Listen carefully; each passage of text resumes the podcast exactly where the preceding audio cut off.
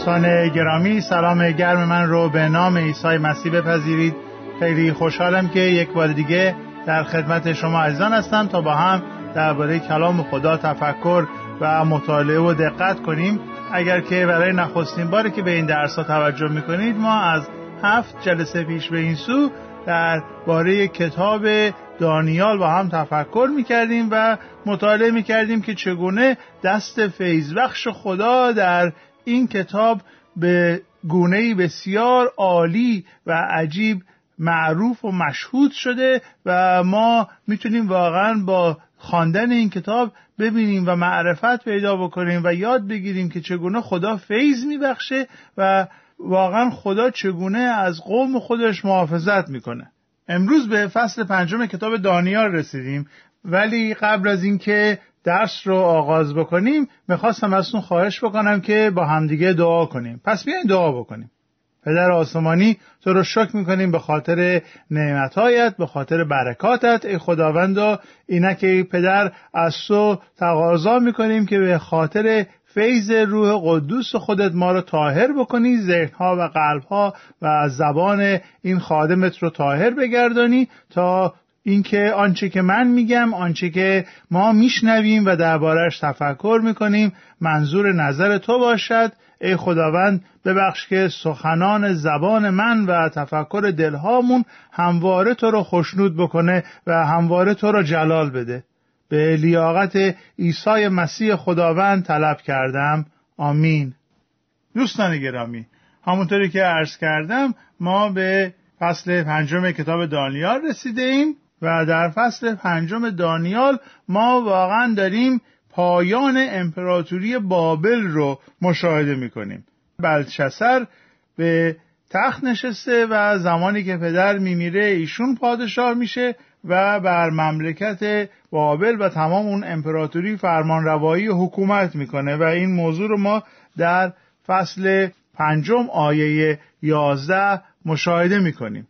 بلشسر یک مهمانی داشت و کلام به ما میگه که در آن شب هزار نفر از عمرای بابل را به آن مهمانی دعوت نمود و با یکدیگر شراب نوشیدند و حسابی مست شدند و از اثر شراب گرم شده بودند. یعنی که مست کرده بودند. حالا در حال مستی این آقای پادشاه جوان ولچسر دستور داد تا ظروف طلایی و نقره‌ای که نبوکد نصر از معبد بزرگ در اورشلیم آورده بود بیاورند تا او و زنهایش و سیغه هایش و همه بزرگان کشور در آنها شراب بنوشند.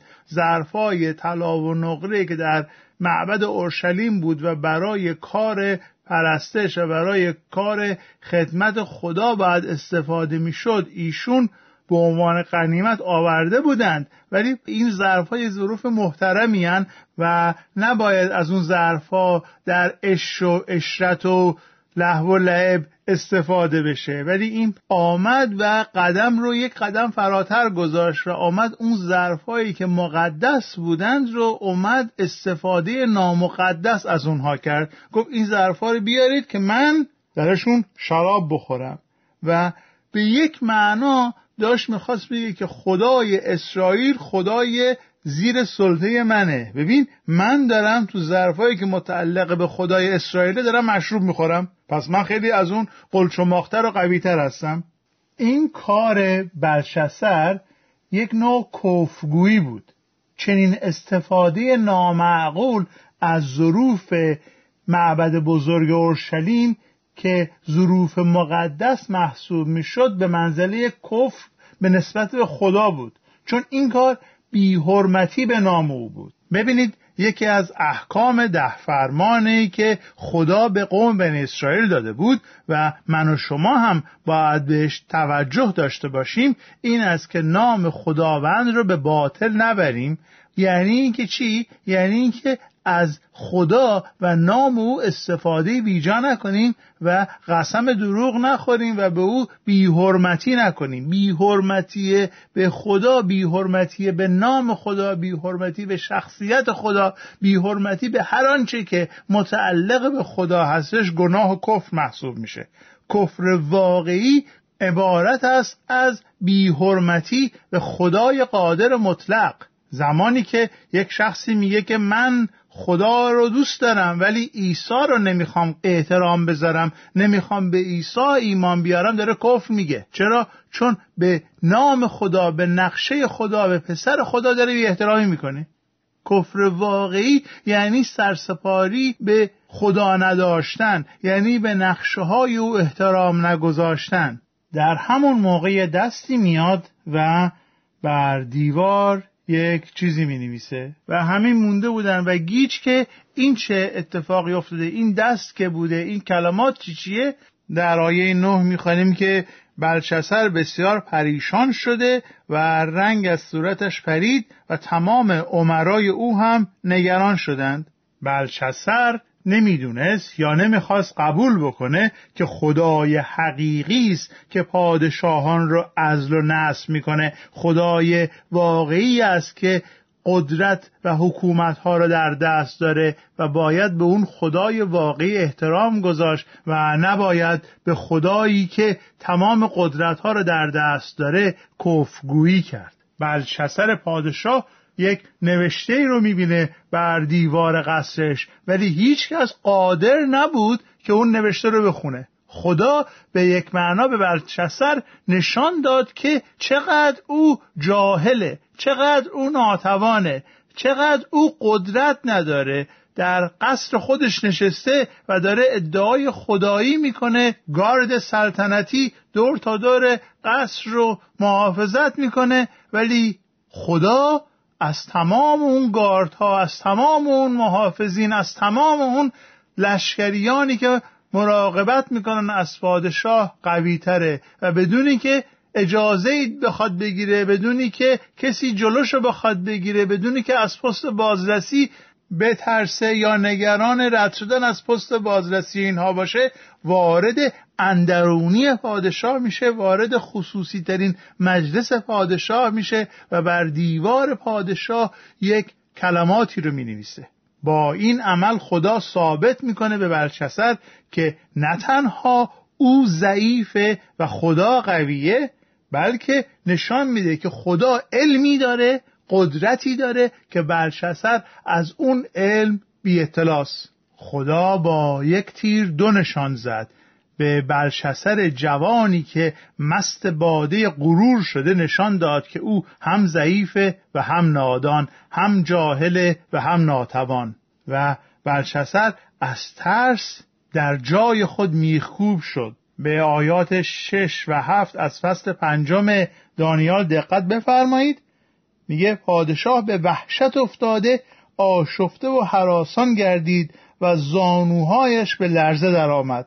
و با صدای بلند فریاد کرد تا همه حکیمان و جادوگران و ستاره شناسان را حاضر کنند. آنگاه به حکیمان بابل گفت هر کس این نوشته را بخواند و معنی آن را برای من بگوید لباسهای ارغوانی بر او خواهم پوشانید. توق زرین برگردنش خواهم افکند و او را حاکم سوم مملکت خواهم گردانید. ولی با وجود یک چنین جایزه ای هیچ کس قادر نبود که بتونه اون نوشته رو بخونه اون راز رو برای پادشاه مکشوف بکنه. در این هنگام ملکه که سر صدای آنها را شنیده بود به تالار مهمانی وارد شد و گفت پادشاه پاینده باد خاطرت پریشان و حراسان نشود. آیه یازده در مملکت تو مردی هست که روح خدایان مقدس را دارد. در زمان پدرت حکمت و دانش و هوش خدایی در او دیده شد. و پدرت او را به ریاست ستاره شناسان جادوگران حکیمان و پیشگویان برگزیده بود. این شخص که نامش دانیال است و پدرت او را بلچستر نامیده بود دارای فهم و دانش فوقالعاده است که می‌تواند خوابها را تعبیر کند معماها را حل نماید و رازهای نهان را فاش سازد. حال بفرست دانیال را بیاورند تا معنی این نوشته را برایت بگوید.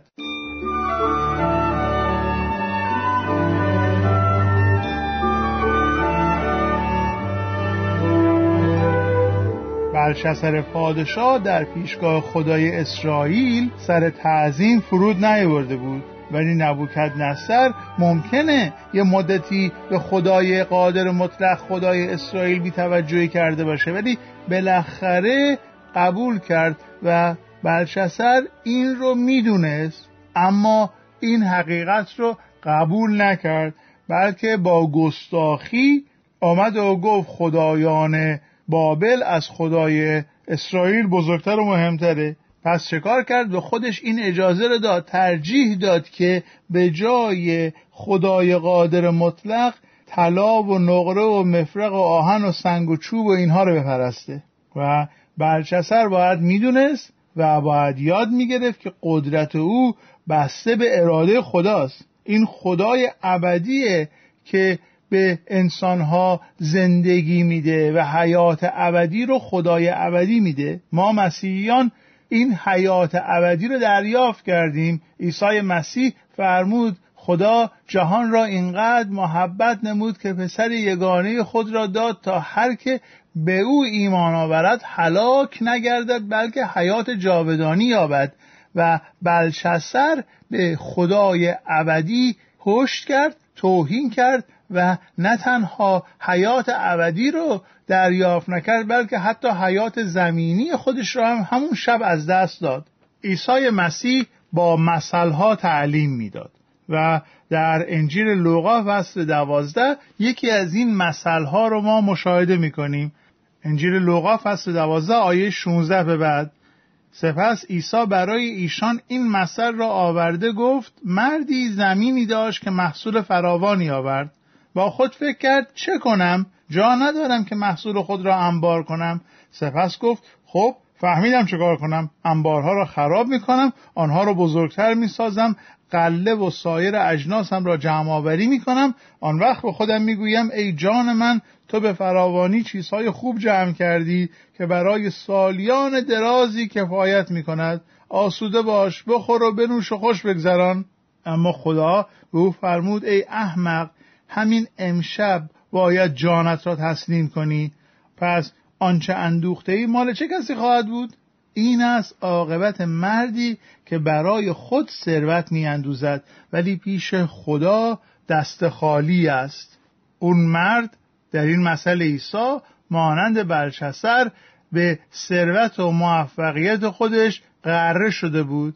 اون مرد پول زیادی فراهم کرده بود و جمع آوری کرده بود ولی به فکر فقرا نبود به فکر خدا نبود به فکر دادن در راه خدا انفاق کردن و بخشیدن در راه خدا نبود. بلکه فقط به فکر خودش بود. بلشسرم به فکر خودش بود که او من قوی هستم من قدرت دارم من پادشاه هستم. و درس بسیار دردناکی رو هر دو این افراد در این دوتا داستان گرفتن. در مثل عیسی اون مرد مرد پولدار ابله همون شب جانش رو داد. در این داستان فصل پنجم دانیال نیز می‌خوانیم که همان شب بلشسر جان داد. بیایید به داستان ادامه بدیم. ملکه احتمال خیلی زیاد مادر بلشسر بود که به یاد داشت به خاطر داشت که چگونه دانیال با قدرت واقعا الهی خودش تونسته بود اون خواب نبوکدنصر رو به درستی تعبیر و تفسیر بکنه. خب در آیه 13 هم می‌خوانیم که چگونه دانیال را به حضور پادشاه آوردن و پادشاه درباره اون رویا ازش سوال می‌کنه. ما از لابلای کلمات دانیال به خوبی خشم اون رو مشاهده می‌کنیم که چگونه از توهین و از کفرگویی بلشسر رنجیده. زمانی که در کتاب مقدس فصل پنج دانیال آیه سیزده به بعد می‌خوانیم که بلشسر به او پیشنهاد می‌کنه و میگه که اگر تو خواب رو درست معنا بکنی من یک سوم مملکت رو بهت میبخشم یک طوق زرین برگردرت می‌زنم و بهت ردای ارغوانی میدم و بهت بلندترین مقام ها رو در دولت خودم میدم. میگه چی؟ در آیه 17 نگاه بفرمایید. میگه هدایا را برای خودت نگهدار من نمی‌خوام. یا بده به یه شخص دیگه ای من نمی‌خوام اون هدایایی که از دست یک نفر آدم کفرگو هستش را قبول بکنم. عزیزان خیلی باید ما در زندگی روحانیمون مواظب باشیم در کارهامون مراقب باشیم که هر هدیه‌ای رو هر مزدی رو هر پولی رو دریافت نکنیم. دانیال به خوبی می‌دونست که هدایایی که از سوی خداوند دریافت کرده باید اونها را برای جلال نام خداوند به کار بره نمی‌خواست که هدایایی را دریافت بکنه از دست کسی که نام خداوند رو به باطل برده بود و کفر می‌گفت. اون پول به دردش نمی‌خورد اون هدایا به دردش نمی‌خورد. و مطمئن باشید او پول و هدایا به درد شما و به درد من هم نمی‌خوره. ما باید خیلی مواظب باشیم که آب رو از سرچشمهش بنوشیم. باید خیلی مواظب باشیم که اون غذایی رو که می‌خوریم اون نانی رو که در سفره خودمون و خانوادمون قرار میدیم نان درست باشه. به خاطر دروغ و به خاطر کجی و به خاطر ناراستی و به خاطر این کارها ما پولدار نشیم. دانیال به برچسر پادشاه میگه که خدا پدرت رو تنبیه کرد و پدرت اون درس رو از سوی خدا پذیرفت. توجه بفرمایید. به آیه 18 به بعد میگه خدا به پدرت سلطنت و عظمت و جلال داد ولی او مغرور شد تکبر کرد و از سخت سلطنت به زیر افتاد و در میان حیوانها رفت و اون رو ما در فصل پیش در برنامه گذشته خواندیم. ولی زمانی که فهمید که خدای متعال بر تمام ممالک جهان فرمان روایی می کند و هر که را که بخواهد بلند می‌کنه اون موقع پدرت در مقابل خدا فروتن شد. ولی تو آیه 22 رو دقت بفرمایید میگه تو برچسر با وجود اینکه همه اینها را می‌دانستی خود را فروتن نکردی بلکه بر ضد خداوند آسمان ها رفتار نمودی و در ظروف خانه او که پیش تو آوردن تو زنهایت سیغه هایت و عمرایت در آنها شراب نوشیدید. و خدایان نقره‌ای و طلایی و برنزی و آهنی و چوبی و سنگی را که نمی‌بینند نمیشنوند و هیچ چیز نمی‌دانند پرستش نمودی. اما خدایی را که جان تو و تمام کارهایت در دست اوست پرستش و تکریم نکردی.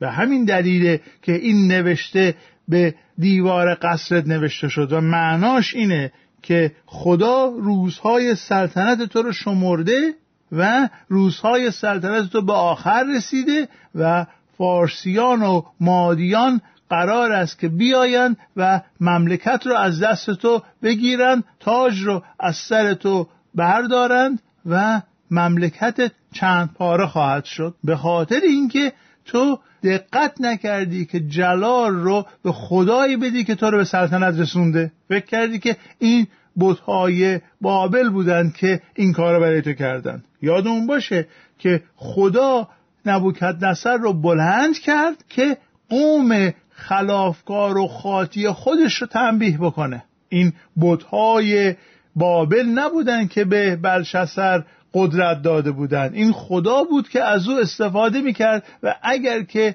او خودش رو در مقابل خدا فروتن می‌کرد و در مقابل خدا کفر نمی‌گفت. شاید می‌تونست سالیان سال هم این سلطنت رو ادامه بده ولی نه. غرور گرفتش و همون شب کلام میگه که بلشسر پادشاه کلدانیان کشته شد.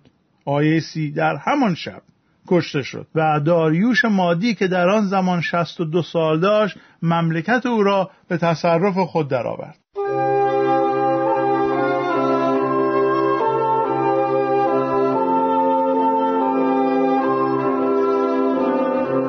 خب دوستان گرامی حالا که به پایان وقت این برنامه رسیدیم اجازه بدید که در این دقایق آخر من چند تا نکته عملی خدمتتون بگم و اجازه بدید که به عنوان نتیجه گیری خدمتتون بگم که یک ما به این دلیل خلق شده ایم علت اصلی خلقت ما و زندگی ما در این دنیا ای بوده که خدا رو جلال بدیم و از او لذت ببریم. ما باید خالق خودمون رو بپرستیم و نام او رو بر روی زمین جلال بدیم و لازمه که مقصود و هدف و معبود اصلی ما خدا باشه. و زمانی که ما خدا رو با چیزهای دیگه جابجا جا می‌کنیم زمانی که معبود ما مقصود ما هدف اصلی ما در زندگی چیز دیگری کس دیگری به جز خدا باشه ما داریم در واقع بت پرستی می‌کنیم و داریم نسبت به خدا کفر میگیم. بت پرستی مدرن با بت پرستی قدیمی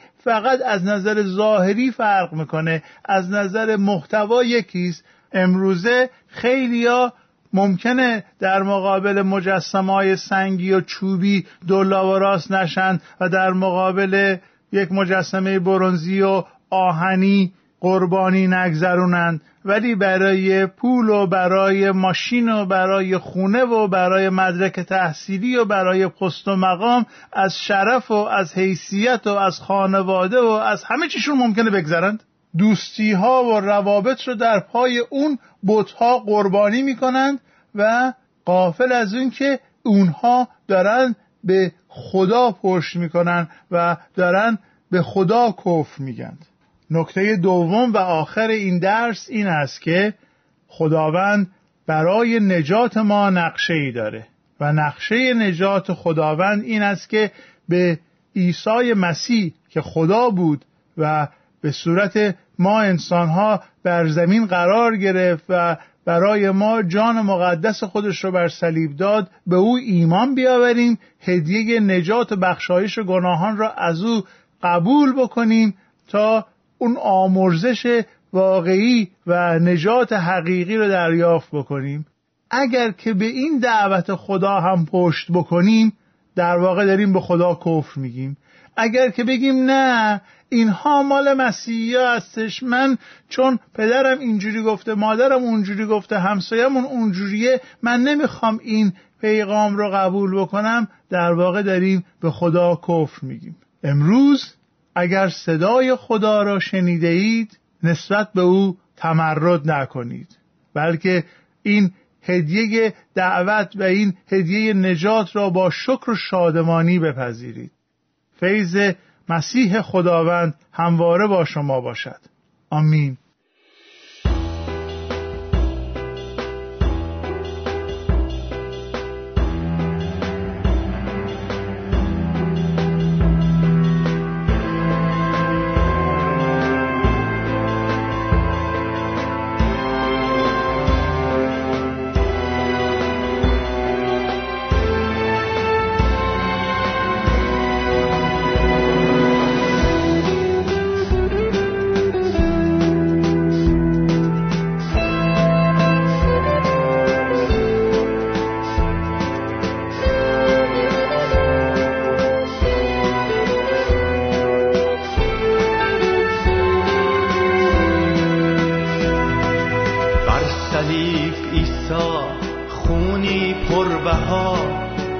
تقدیم نموده نجات از علا بر وجود ما خونش باشیده تا وقتی آید بگذرد از ما.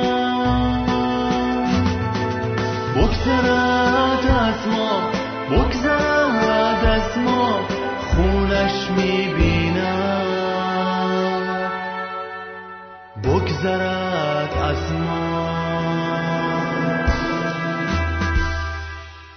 غرق در گناه غرق در خطا.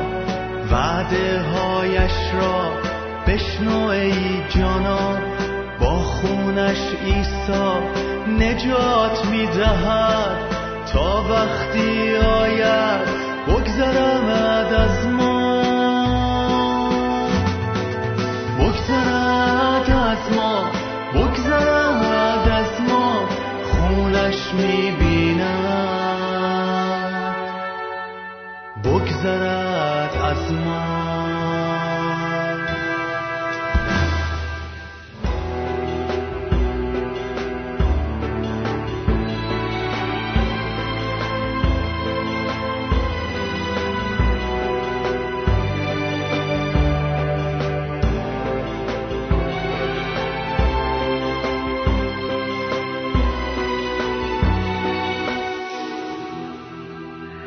خدا شکر. در حالی که هنوز خیلی خیلی به صلیب نگاه می‌کنم با چشمان گریان می‌گویم ایسا جان محبت تو به من چه عجیب است. جواب خواهیم داد روز داوری بهر هر احسان بهر هر کاری. خون ایسا را ملجایت بساز.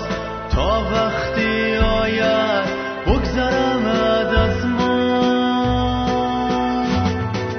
بگذرد از ما بگذرد از ما. خونش می‌بیند